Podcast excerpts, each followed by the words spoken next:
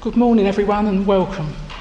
Welcome to Essex Church, home of Kensington Unitarians, this gathered community that meets here each week for worship. A particular welcome to anyone who's here for the first time today. We're really glad to have you with us, and there'll be an opportunity to introduce yourself later in the service if you wish. For those of you who don't know me, my name's Jane Blackhall, and I've been a member of this congregation for over 14 years now. And uh, I work here as outreach officer, which means I do a little bit of everything.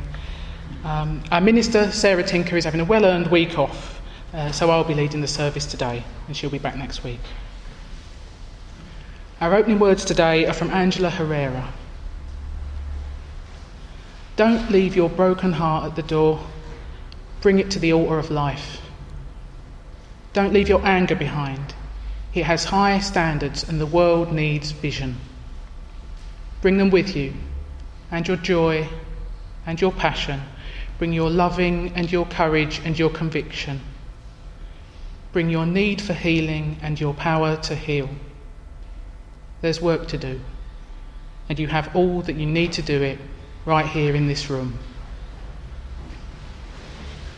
Let's light our chalice. Uh, Carol's going to come and light the flame. This is the symbol of our worldwide Unitarian and Unitarian Universalist community.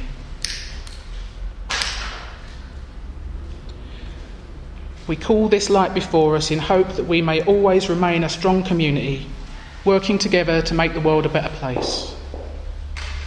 When we're grieving or sad, when we're challenged, when we need help, this flame guides us out of the darkness. When we're cheerful, when we celebrate, when we accomplish great tasks, when we return to a place that makes us happy, this chalice reminds us to share our happiness with others.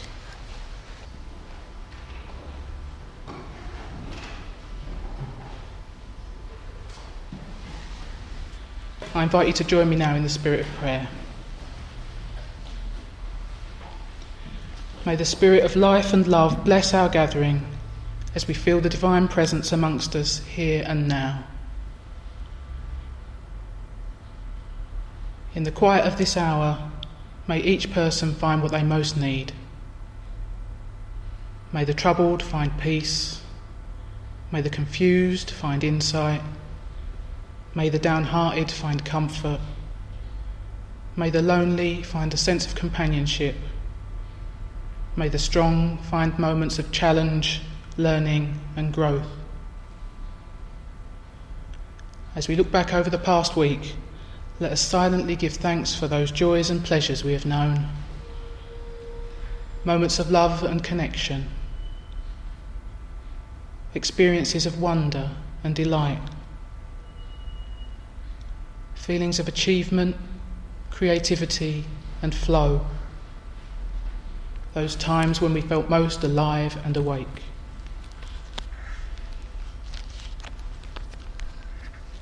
Let us also ask for the consolation, forgiveness, and guidance we may need as we acknowledge our sorrows and regret. Times of loss, pain, anger, and fear. Realization of our own mistakes and failings, awareness of missed opportunities, things left unsaid or undone, those moments when we struggled and felt like a mess. Expanding our circle of concern, let us bring to mind those people, places, and situations that are in need of prayer right now and hold them in the light. Remember those people we know to be suffering, maybe family, friends, or loved ones close to our heart. Maybe those we find difficult, with whom we're in need of reconciliation. Maybe those who we don't know so well, or that we've only heard about on the news. And remember those places around the world and on our doorstep where there's violence, unrest, or instability. And remember those who are striving to bring peace.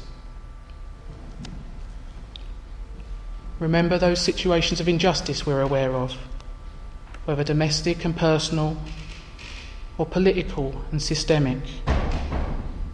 and remember those who struggle on in the hope that justice will prevail.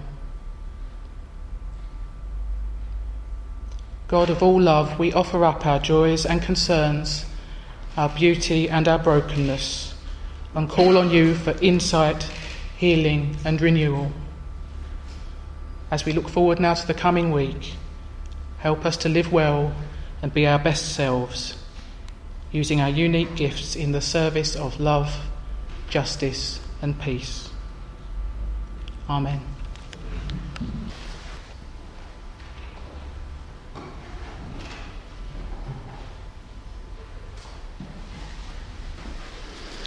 You had the chance, would you change the world? Of course you would. There are plenty of things you would change right now if you were given a magic wand. After all, the world is desperately in need of improvement. So much so that sometimes we lie awake at night, turning over for hours on end as we worry about it.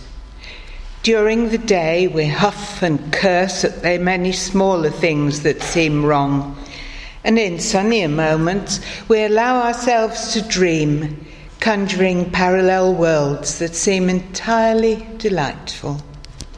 But whatever our disposition, we often conclude that to change the world would be hard work, if not impossible, and so we don't even try. That's a shame because actively creating change brings benefits for ourselves as individuals too. We discover deeper reserves of empathy and opportunities to be creative, and we can conf- cul- and we can cultivate a habit of fearlessness. Better still, it turns out that changing the world produces a deep, lasting sense of satisfaction, not only when we've finished, as if that were possible, but at each step along the way. To look for inspiration to the great breakthroughs of the past does not always help because once the most common effects, one of the most common effects of success is to be taken for granted. What once seemed impossible looks ordinary after it's been accomplished. For the same reason, the role taken by particular individuals has a tendency, with hindsight, to look inevitable or preordained. We find it hard, for instance, to imagine Gandhi leading a life of inoffensive middle class respectability as a lawyer, but he might have done. He didn't because he found that other things mattered more to him than the conventional legal career for which he was trained.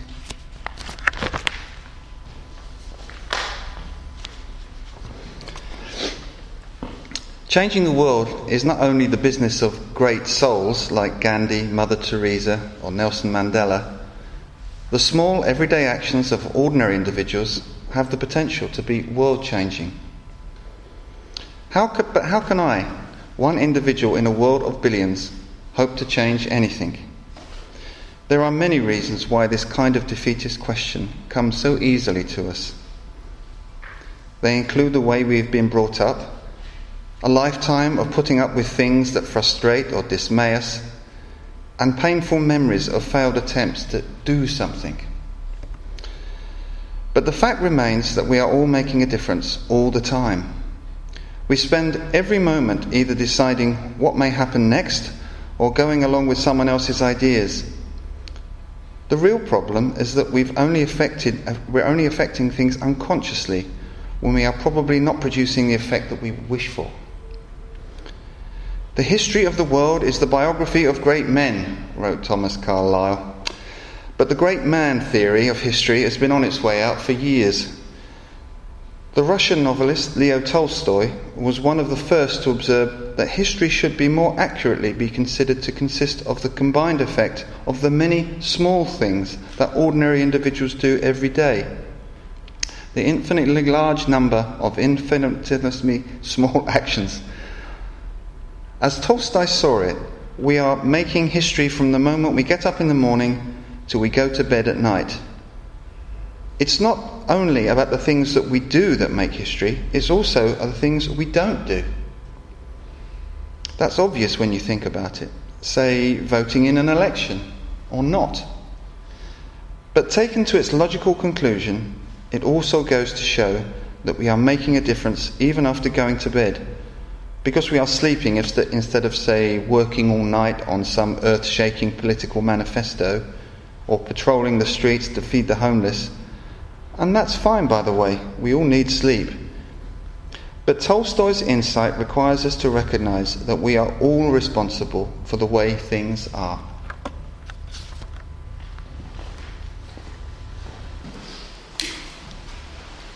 If you had but one wish, what would it be?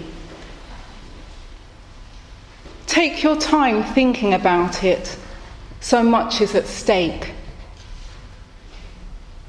An end to all suffering, a stop to all violence, a solution to poverty and all of its ills. Would you wish for love? for forgiveness or for healing?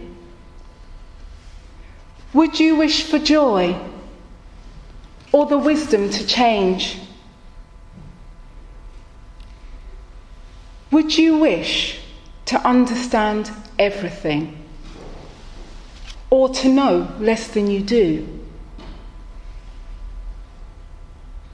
Take your time thinking about it. So much is at stake. For a wish is a thought, and a thought is an idea. An idea leads to commitment, and a commitment cries out for action. A wish can be a dangerous thing something daring. And it need not be witnessed by the stars to come true.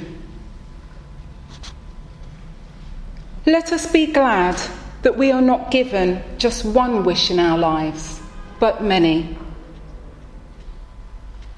Let us be grateful, not for wishful thinking, but for the discipline of thoughtful wishing that can lead to change. What would your wish be?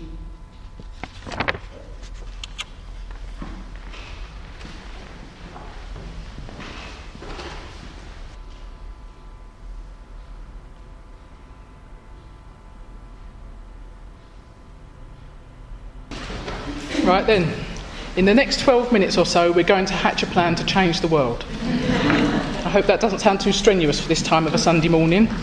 In the broadest of terms, we're going to consider what it is about the world that might need changing. Where shall we start, I hear you ask? What might prevent us from taking action on these issues and causes that we most care about, and how we can hope to overcome those obstacles to make a better world for all. But first of all, I want to highlight a fact that can be very easily overlooked. Changing the world generally means changing people. That is, changing the way people think, the way people feel, the way people regard one another, the way people act every day of their lives, changing people's hearts, minds, and habits. I reckon we can get some insight on how to bring about such changes in the world by considering the process of change in our own lives. Think about a time when you changed your mind on some important issue. What was it that brought about the shift? Maybe you became aware of some new evidence or information that made you think again and reconsider your old opinions. But was it an entirely rational process? Was it more of a change of heart than a change of mind? Perhaps your emotions were swayed. Sometimes the catalyst for change can be a real world encounter with another human being. We may hold one view on an issue for as long as it's theoretical and abstract, maybe something we've just read about in the papers. But if we come into relationship with a real person who's personally affected by that issue, then our perspective might shift quite dramatically. A friend of mine said that her own experience of change was entirely tangled up in loving relationships, and that's more or less my experience too. I respond much better to being gently led and opened up to new ways of seeing than I do to being cornered and berated in a debate. To change your mind means, at some level, admitting you were wrong before. This makes you vulnerable, it can feel quite humiliating, and this is potentially, I reckon, quite a significant barrier to bringing about change. The need to avoid embarrassment can lead people to dig in their heels and become entrenched in their views. So, something we can learn from this, perhaps, is that if we want people to change, then we need to make it as easy as possible for them to do so. Rather than instantly condemning someone whose views we'd like to change, as tempting as that may be, perhaps we can hang in there, try to stay in relationship with them, and insistently bear witness to our truth in the hope that change will come. Of course, sometimes that will be just too hard to do. Sometimes the gulf between us is too wide to build a bridge. But another friend of mine wisely observed that if we want social change, we have to accept redemption. Many of us will also have had the experience of trying to change our own habits or our lifestyle with varying degrees of success. Think about losing weight, getting fit, learning a language or a musical instrument, adopting a regular spiritual practice, perhaps. You might have noticed the advice that goes up in Boots the Chemist every new year change one thing. It's not advisable to try and make a lot of big changes at once, and small steps might be the way to go. I came across this quote that I rather like from Mary Pipher I favour incremental change. People rarely take giant steps, and if they do, they often fall down. The trick is finding the step size that propels people forward but allows them to succeed with each move. Another bit of advice you're often given when trying to make life changes is to join together with others for solidarity and support and to help with your motivation by bringing an element of fun and companionship to the task. And by all accounts, this applies when changing the world as well. So, to recap, to change the world, we need to change people's minds, hearts, and habits. We probably won't win people over just by giving them more information or wowing them with our debating skills. We need to make it possible for people to change their views without feeling stupid. It needs to come from a place of love, and in trying to bring about changes in behaviour, it helps to take small steps, join together in community for support, and to make the process as enjoyable as possible for all involved. So let's shift our attention now to some of the large scale issues we might want to tackle if we're to bring about a better world. We heard some thoughts from John Paul Flintoff earlier, taken from his modestly entitled and surprisingly slim tome, How to Change the World. he offers a way of classifying the many things that we might want to change, and he suggests four main categories to consider. Firstly, problems that affect everybody, but for which hardly anybody can imagine a remedy that they could personally enact. And these are the very big things living in a time of war, under a dictatorship, or in a, an otherwise lawless or corrupt or violent environment. Secondly, problems that appear to only affect some people, some sector of society. You'll often find that rights are excluded from certain racial or religious groups, women, children, lesbian, gay, bisexual, and transgender people, people who are disabled, increasingly people who are poor, and you know that list goes on and on. The third category of problem he highlights problems that pose a threat to everybody, but which only a small minority have taken on the seriousness of uh, climate change, shortage of resources, uh, erosions of civil, civil liberties, and that sort of thing. And his fourth category is not problems but opportunities.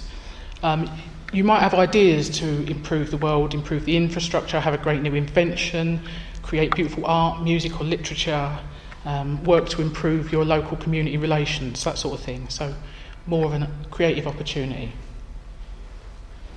Having identified these four spheres where change is needed, he makes the point that if, for example, you've got the passion to bring more beauty into the world by creating something, creating art or music, or to help build community in your local area by having a street party or a coffee morning, you don't have to wait until there's an end to world poverty before you go and do that. Or you don't have to feel guilty that you're not taking on the weightiest of problems first. Any contribution we make is worth making as long as we're looking beyond our own self interest and acting for the greater good. And as I look around the room, I, I am reminded of all the contributions, that, large and small, that we're already making. I want to acknowledge that, and I don't want you to go home feeling harangued.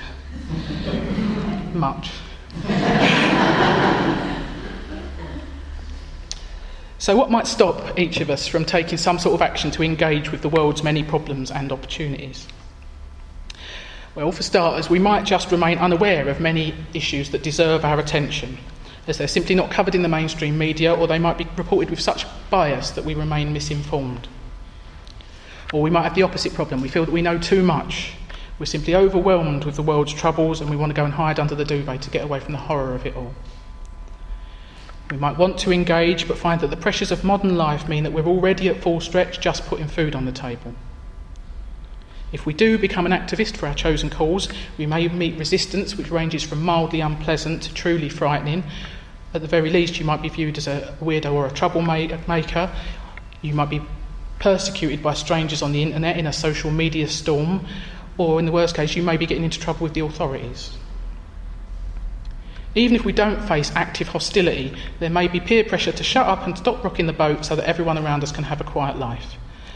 If you want to change the world, there are a lot of obstacles to overcome. And on that note, I'm going to introduce you to another ambitious little publication, the Better World Handbook. I think this is a few editions down the line now from my copy. And in fact, there's a, an excerpt from this on the little blue slip in your order of service. The authors talk about the cycle of cynicism, which in this modern world we're understandably prone to get stuck in. We may hear about problems and want to help, but we're unsure how we can make a difference, so we don't take any action, and this increasingly leaves us feeling powerless and resigned. We start to sh- shut down and look away. But the authors of this book also talk about an alternative, a cycle of hope, which we can use for a model of positive action instead. Start by taking some personal responsibility, they say, and develop a personal vision of a better world based on your own values. Seek information from trustworthy sources about the world's problems and discover what the practical options for action might be. Then you'll be in a position to act in line with your values, even if you're only able to make a relatively small contribution to the cause. But here's the final vital point that they make you must recognise you can't do everything. Beware of burnout. And in fact, I know, I'm sure there are people in this room that know that syndrome well. There's, a, there's another short excerpt from How to Change the World on that very point that I find simultaneously reassuring and challenging, and I want to share it with you. Flintoff says If we're to do anything, we need first to accept that we can't fix everything. When we accept that, we allow ourselves to stop feeling daunted by the scale of what we hope to achieve. This kind of anxiety is understandable but unnecessary. Nobody made a greater mistake than he who did nothing because he could only do a little, said Edmund Burke. And if we make the mistake that Burke describes, we're likely to postpone action, deluding ourselves that we'll do our great works at a later date when circumstances are more favourable. When we wish for the landscape to change in this way, we're using static thinking, imagining our goals as framed paintings beautifully arranged on our wall. But the trouble is, nobody's doing any painting. It helps to use process thinking instead. By all means, keep an eye on the long term. But having identified your long term target, focus on the present. Ask yourself this what can I do in the next 24 hours? Because if you don't do anything in 24 hours, what makes you think you ever will? So there's a challenge from John Paul Flintoff. And inspired by this, I'm going to invite you to join in a little reflection right now on your own power to change the world. On the other side of that little blue sheet, there's a list of four points for you to ponder, and I'm going to take you through them. Um, you might like to jot down your thoughts on that sheet. What I'd really like you to do is jot down your four responses on the four post its you were given as you came in and put them up on the wall when we go for coffee so that you can inspire each other and share ideas. So let's start by acknowledging and affirming something you've already done to make the world a better place. As we heard already, you're changing the world all the time by virtue of your choices moment to moment, and it's encouraging to credit yourself for the good things that you are already doing.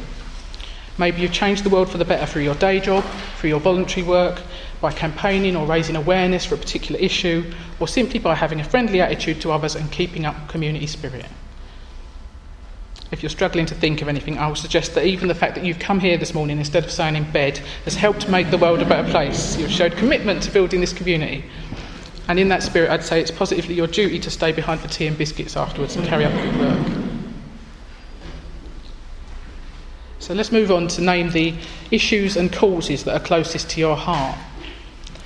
There are so many things in the world that we might want to change. Note down a few that you feel particularly moved by or passionate about. Don't worry about picking the most worthy causes or worry about what others think of your priorities. Remember, you can't do everything, and we need to narrow it down a bit.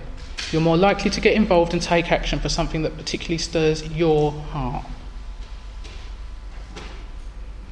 In the piece that Janine read for us earlier, we heard about the discipline of thoughtful wishing that can lead to change. So that's what we're going to do now. I invite you to make one wish, write down just one concrete long term goal relating to one of those causes, a specific change in the world that you would like to see. Feel free to think big and be ambitious, or you might prefer to keep it small and something you can visualise happening in your local community. And taking our cue from Flintoff, here's, here's the last one and the most challenging one. What can you do towards that goal in the next 24 hours? If you can commit to taking even the tiniest action, perhaps looking up some more information about your calls on the internet, talking to a friend about the issue to raise awareness, getting in touch with like minded individuals to sound them out about a joint project if you've got a particular activity in mind. If you do any of those things, you are already doing your bit to bring about a world of greater peace, justice, and love. I realise we've rushed through that at great speed. I look forward to reading some of your responses over tea and biscuits, and there's some signs on the wall in the hall where you can post your post its. But to close for now, I offer one last echo of those words from Lisa Friedman. If you had but one wish, what would it be? Take your time thinking about it, for so much is at stake.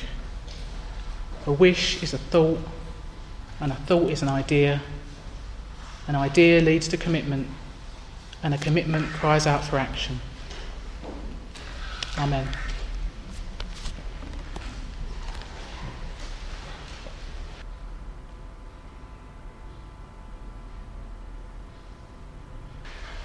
I send you out now to share yourself with the world. May its promise and complexity set your mind ablaze. May you hold fast to what your life has taught you. May you question everything. And when you've changed the world and the world has changed you, may you return again to this place and share what you've learned with us. Amen.